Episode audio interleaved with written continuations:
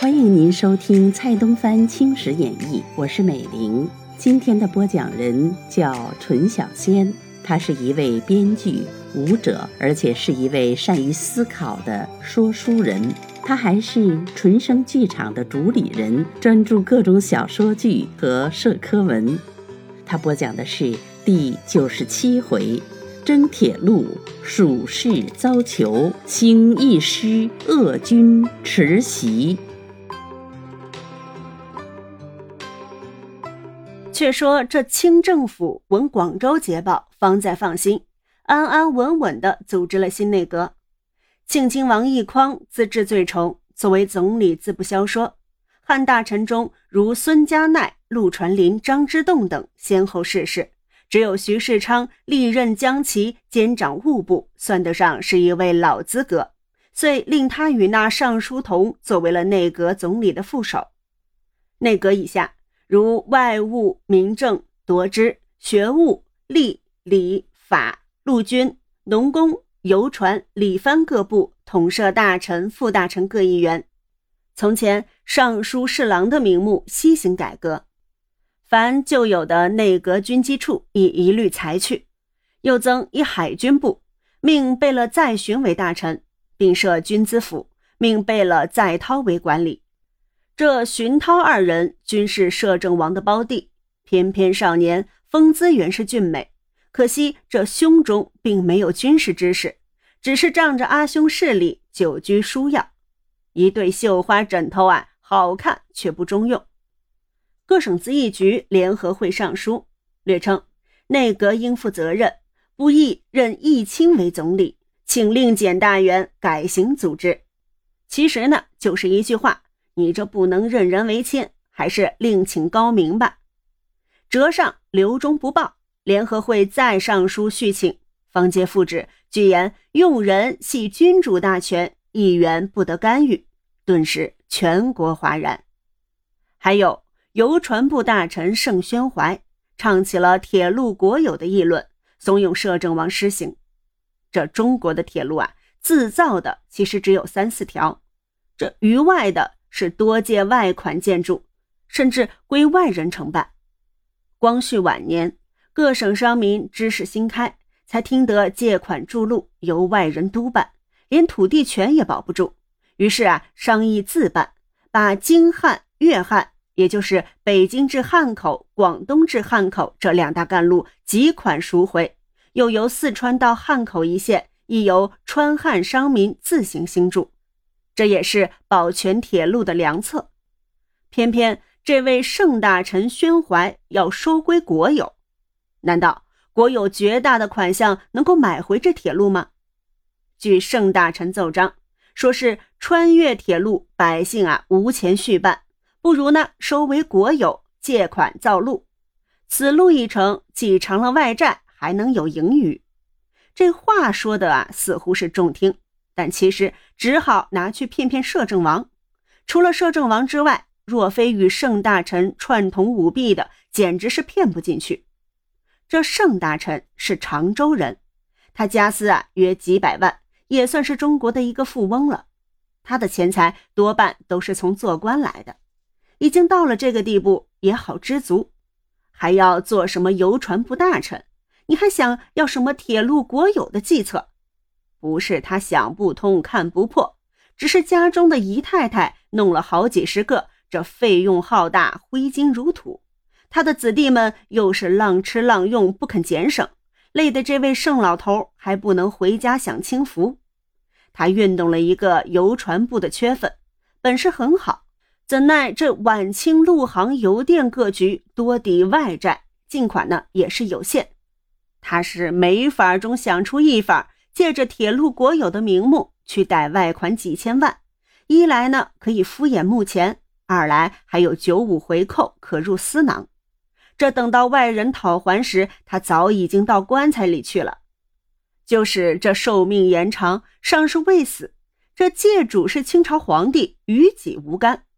众人勿赔钱，乐得眼前受用。摄政王逝世未久，不甚晓得其中的弊端。庆亲王一匡总教有点分润，也与盛大臣是一样的想头。此唱彼和，居然把这盛大臣原奏给批准下来了。盛大臣遂与英美德法四国订定借款，办粤汉川汉铁路。外人正想做些投资事业，一经盛大臣与他商议，把路做押，自然呢是谨遵台命。那时盛大臣又想出办法，把从前穿越汉的百姓已垫的路本统做七折八扣的计算，从中又好取利若干，而且啊不必他还现钱，只用几张钞票暂时搪塞，便好将百姓的路本取作国用，一举数得，真是无上妙法。谁知百姓啊不肯忍受，竟要反抗政府，资政院也奏请开临时会。参议四国借款事宜，各省资议局直接申请，要请政府收回铁路国有的成命。盛大臣一概不理，且怂恿摄政王下了几道上谕，说什么不准为治，说什么格杀勿论。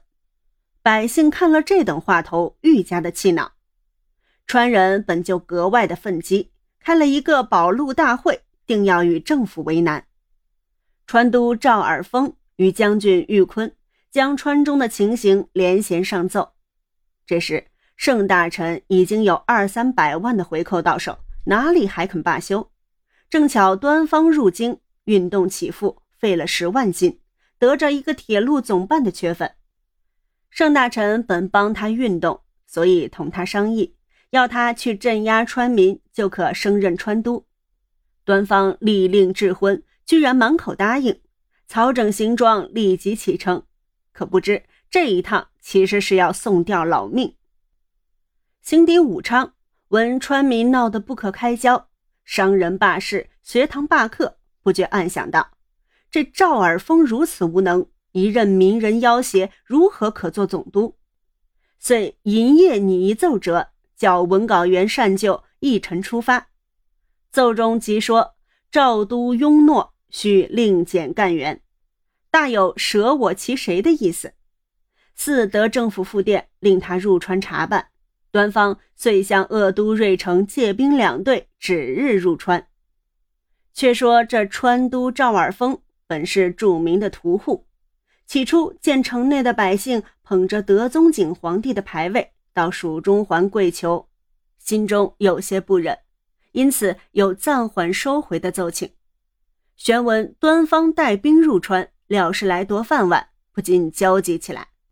欲利人难利己，欲利己难利人，两利相权，总是利己要紧。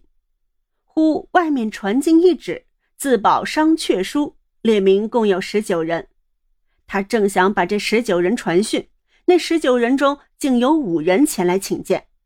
耳封阅五人名片，是资议局议长蒲殿俊。副议长罗伦，川路公司股东会长严凯、张兰，保路会员邓孝可，不由得愤愤然道：“都是这几人作用牵连老夫，非将他们严办不可。”遂传令坐堂。巡捕等人忙无头绪，只因县命难违，不得不唤其卫队，立刻排班。赵屠户徐徐踱步而出，堂皇上座，使唤五人觐见。五人到了堂上，瞧这情形，大为惊异。但见这赵屠户，大声道：“你五人来此何为？”邓孝可先发言道：“为陆氏，故来见治军，请治军始终保全。且闻端督办带兵入川，川民惶惧的了不得，一起治军奏祖。”赵屠户道：“你等敢逆旨吗？本部堂只知遵旨而行。”这句话恼动了蒲殿俊，便道：“庶正公主舆论，这明是朝廷立宪的谕旨，治军奈何不遵？况四川铁路是先皇帝准许商办，就是当今皇上亦需继承先制，可容纳卖国卖路的臣子违法妄为吗？”说的赵屠户无言可驳，一发的恼羞成怒，他强词夺理道：“你等欲保全陆氏，亦必须好好商量。”为什么叫商人罢市、学堂罢课？你等心犹未足，且闻要抗粮免捐，这非谋逆而何？殿俊道：“这是川民全体的旨意，并非是由殿俊等主张。”赵屠户取出自保商榷书，致示五人道：“你们自去看来，这书上明明只书十九人，你五人名又首列，呵呵，名为绅士，胆敢结众谋逆，难道朝廷立宪就可令你等叛逆吗？”这五人瞧着，上司抗辩，赵屠户竟然喝令魏辩将五人拿下。魏辩奉令来赴五人。忽听大门外一片哗然，震动天地。望将过去，约不下千人，头上都顶着德宗景皇帝神牌，口口声声要释放普罗等人。此举惹得屠户兴起，命卫队速放洋枪。这令一下，枪声四彻。起初还是开放空枪，后来见百姓不怕，竟放出真子弹来，把前列的伤了数名。大众愈加的动怒。反人人拼着性命闯入了蜀中，正在不可开交的时候，亏得将军玉坤飞马前来，下了马，挨入都园，先抚慰民人一番，然后进商赵屠户，劝他不要激辩。可这屠户铁石心肠，还是坚持一词。玉坤不待其应允，竟然命人将普罗等五人松了绑，随身带出，又劝大众散归，大众这才陆续的归去。赵屠户啊，愤犹未息，竟奏称乱民围攻都署，意图独立。幸先期珍惜，把首要擒获。四复联络鄂都瑞城，叠上奏章，说如何击退了匪徒，说如何大战七日。其实呢，不过用兵兼棒，在乡间与百姓闹了两三场，他便捕风捉影，捏词陈奏，想着就此冒点功劳，也可以保全禄位。鄂都瑞城闻川省议员萧湘游经过鄂，遣差人把他给拘住，发武昌府看管。原来啊，这萧在京时曾反对借债筑路，瑞城把他拘禁，无非是巴结政府，与赵屠户心计彼此一虑。各位看官，试想民为国本，若没有百姓，成何国度？况且清廷已经筹备立宪。凡事统在草创中，难道靠了几个虎力就可成事吗？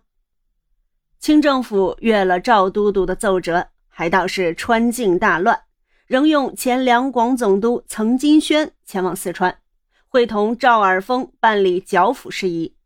岑毅主府行到了湖北，与鄂都商议，意见相左，又与赵尔丰通信。尔丰大惊，想到既来了端老四，又来了岑老三。这是两路夹攻，硬要夺我的位置。于是他连忙写了复书，婉拒岑春轩，说是日内即可肃清，毋庸劳驾等语。这岑春轩得了书信，也不欲与他争功，便上书托疾，暂寄武昌，借八旗会馆作为行辕。这是统宣三年八月初的事情。转瞬间已到中秋。省城戒严，说是有大批的革命党到了。春轩还不以为意。后来闻知总督衙门内拿住了几个革命党，他也不去细探。至十九日夜间，这前半夜还是静悄悄的。到了一两点钟的时候，忽然听得有噼噼啪啪的声音，紧接着又是马蹄声、枪声、炮声，嘈杂不休。他连忙起床出望，外面已经火光烛天。屋角上已经被照得通红，方惊疑间，但见仆人踉跄的走来，忙问何事。仆人报称城内兵变。春轩道：“恐怕是革命党。我是查办川路，侨居此地，本就没有地方责任，不如走吧。”使命仆人收拾了行装，挨到天明，自己呢扮作商民的模样，只带了一个皮包，切仆出门。到了城门口。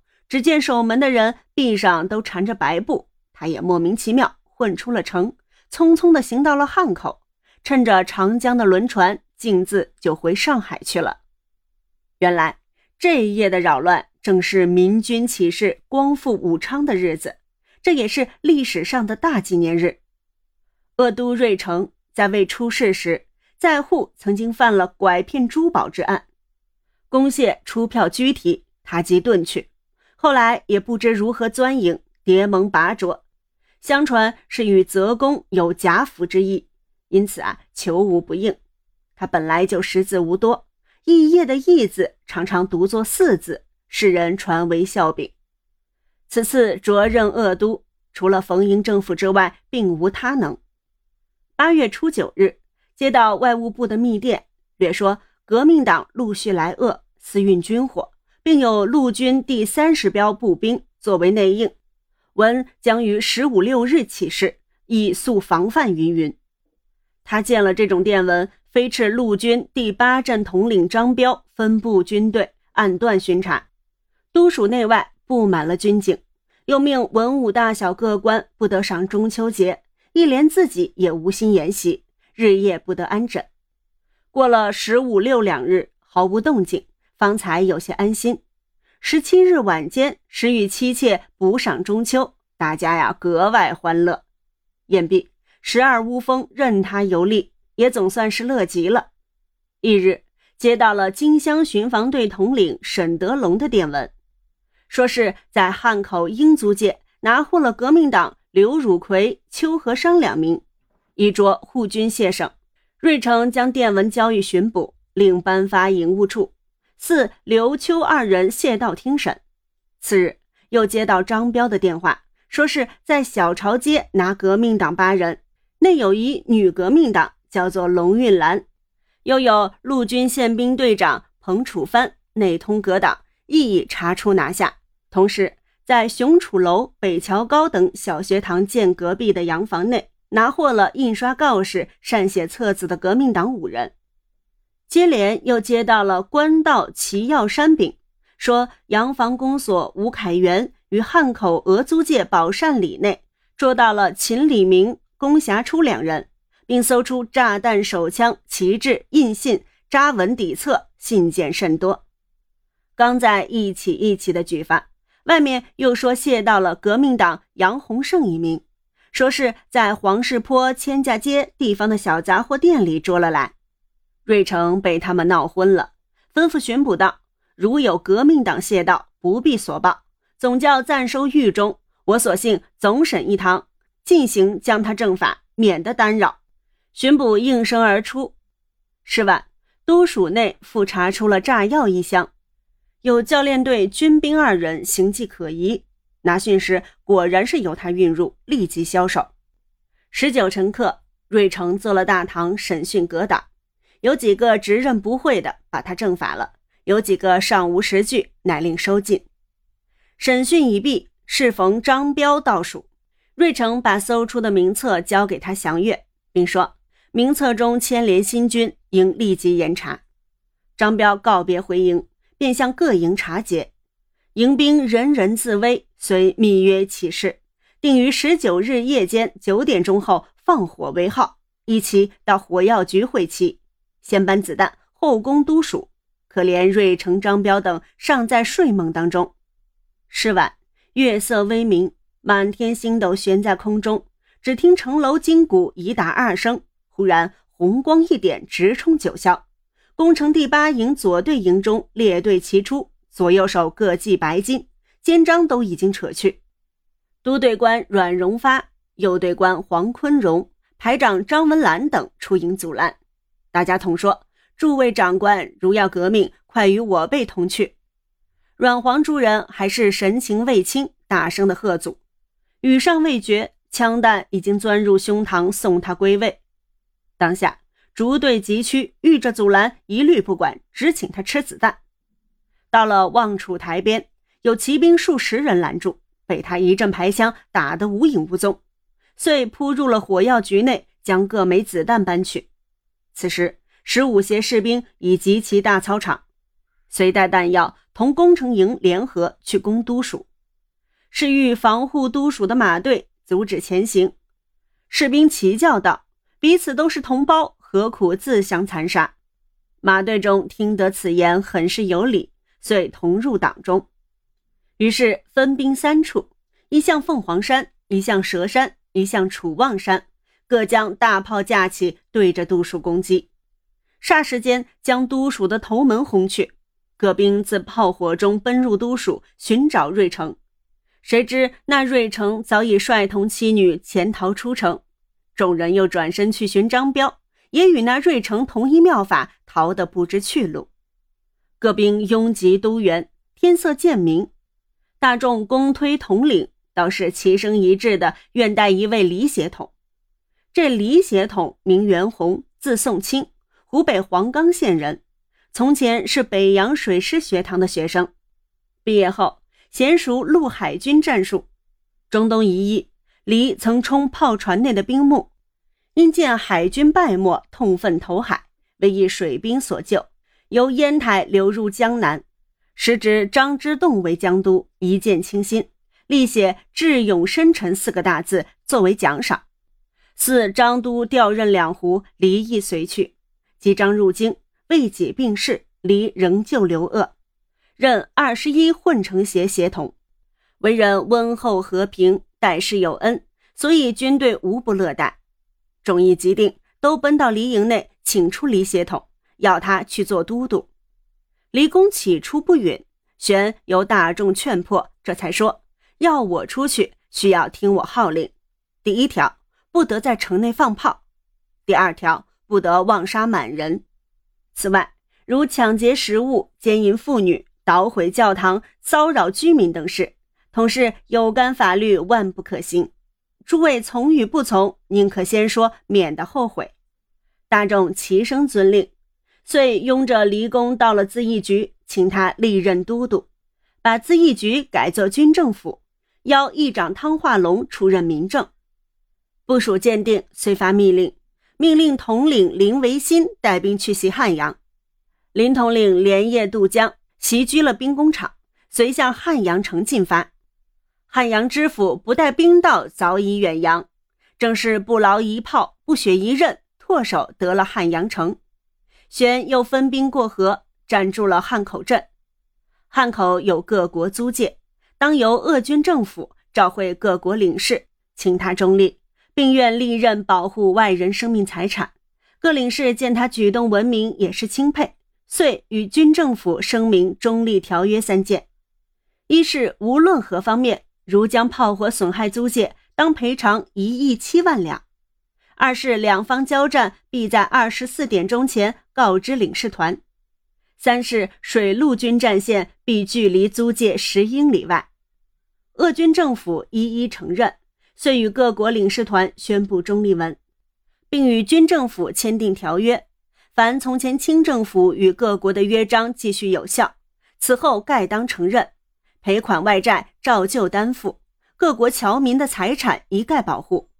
唯各国如有因助清政府及接近满清政府军械，应视为仇敌，所获物品行尽没收。